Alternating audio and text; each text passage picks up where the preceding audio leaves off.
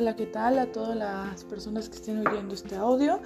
Y pues bienvenidos, tengan un excelente día. Y te voy a hablar hoy acerca de un tema, el cual es técnicas de desempeño. Te has de preguntar qué son técnicas de desempeño. Pues las técnicas de desempeño son consideradas las cuales deben de adquirir al alumno. ¿A qué me refiero con esto?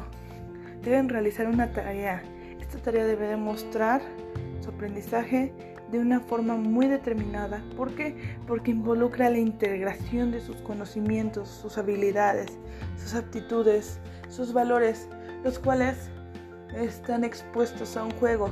¿A qué me refiero con esto? Va logrando que sus aprendizajes esperados tengan un desarrollo.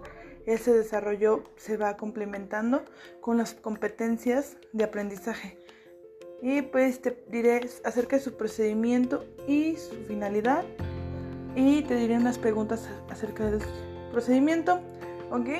Y la finalidad de esto es obtener, ¿qué obtienes de esto? Obtienes información la cual los alumnos toman una propia aportación y una aportación y sobre todo una compresión. ¿Por qué? Porque adoptan los conceptos a una manera de ellos mismos, lo adoptan como si fueran de ellos. Entonces, estos procesos o estos conceptos se van a unos procedimientos y después de eso, ya conforme a todo eso, lo llevamos a una reflexión. Esta reflexión se refiere a la experiencia, la cual es, ha sido importante en estos rasgos de cada uno. Ahora te diré la finalidad. Con base a esto responde unas preguntas. La primera es promover la reflexión de los pasos para resolver una situación.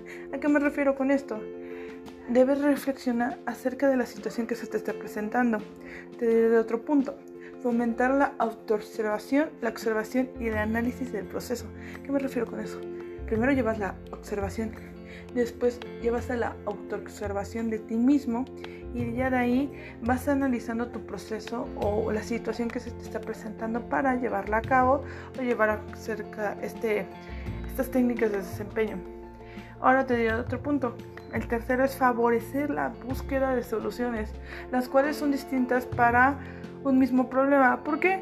Porque vas buscando varias alternativas, las cuales tiene que haber una la que más te guste y esa alternativa la vas a ocupar para tu propio beneficio, y la adoptas para ti mismo. Te diré del cuarto punto, promover la verificación personal de lo aprendido. O sea, ¿a qué me refiero con esto? Pues verificas de ti mismo lo que has aprendido, cómo lo identificas, cómo te pueden evaluar a ti mismo, cómo te autoevalúas tú. Y te hablaré del último punto que es ser aplicable en otras situaciones, porque debes ser moldeable o aplicar todos tus conocimientos en diferentes situaciones o diferentes aspectos que se te vayan presentando a la vida diaria. Y pues ahora te hablaré sobre el procedimiento. El procedimiento lleva en, en seis puntos, los cuales te voy a hablar.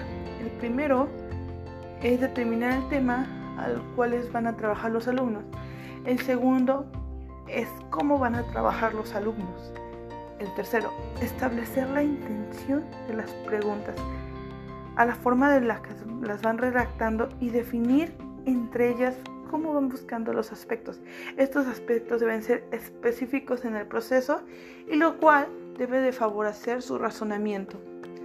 El tercero es la reflexión, digo, perdón, el cuarto, es la reflexión, ¿por qué? Porque conoce las estrategias que debe de ser utilizadas por el alumno, los cuales comprueban las hipótesis que se les vayan presentando, motivan la generalización, promueven las situaciones hipotéticas entre varios y entre ellos. El quinto es la ordenación ordenar las preguntas, mejor dicho, diciendo en su grado de dificultad. ¿Por qué? Porque entre más bajo ese nivel, más fácil será responder la pregunta. Entre más alto sea el nivel, más difícil la vas a poder responder. El sexto punto y último es determinar qué instrumento se permite para esta evaluación. Un ejemplo de esto te puedo decir dos. El primero es lista de cotejo y el segundo es una escala de valoración, lo cual es conocido comúnmente como rúbrica. Ahora te voy a decir un ejemplo claro y sencillo. Pues este ejemplo es en el nivel de primaria. El grado es primero de primaria. Lenguaje artístico es teatro. ¿Y en qué bloque se va presentando? Es en el primer bloque. ¿Ok? En esto explicamos a los alumnos el propósito del aprendizaje esperado que quieres conllevar. Para este bloque se logra la comunicación y expresar diferentes estados de ánimo a través de sus cuerpos y con ello reconocer otras posibilidades de hablar no solo con los compañeros de clase, sino también con su entorno social. ¿Ok? Motivar el interés entre estos alumnos es la base clave de estas preguntas. Por ejemplo, ¿cómo se mueve cada persona cuando está enojada? ¿Cómo actúa un compañero cuando está feliz? ¿Cómo describirías sin hablar lo que haces desde que te levantas hasta que llegas a la escuela? ¿Ok? Esas son las tres preguntas que te hice. Y de ahí es pedir a los alumnos que encierren los ojos y así identifiquen las partes de su cuerpo, conocidas como extremidades. Esto es explorar todas las posibilidades que tienen en moverse. Además de esto, pueden utilizar música de fondo de diferentes ritmos para que vean sus intencionalidades y de ahí esta finalidad es lograr que exploren diferentes posibilidades corporales para responder las preguntas anteriores. Y de ahí de formar, formaremos equipos para contar historias no solo de cómo pasó, experimentaron lo de su cuerpo, sino para que contengan diferentes ideas, sentimientos y sensaciones, lo cuales les piden al resto de los alumnos que identifiquen cuál fue la historia que contaron sus eh, compañeros, así las características que tiene cada uno de ellos y promover una reflexión del aprendizaje que conllevaron en ese momento mediante preguntas las cuales guían. Y te voy a dar ejemplos. Si es que llegan a un lugar donde no hablan ningún idioma cómo puedes comunicarte con los habitantes de ese lugar en la vida cotidiana en qué momento te has comunicado con alguien solo con mímica.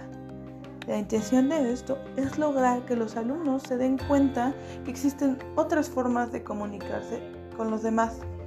¿Ok?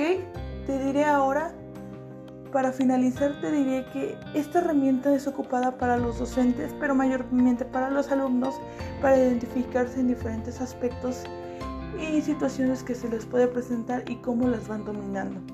¿Ok?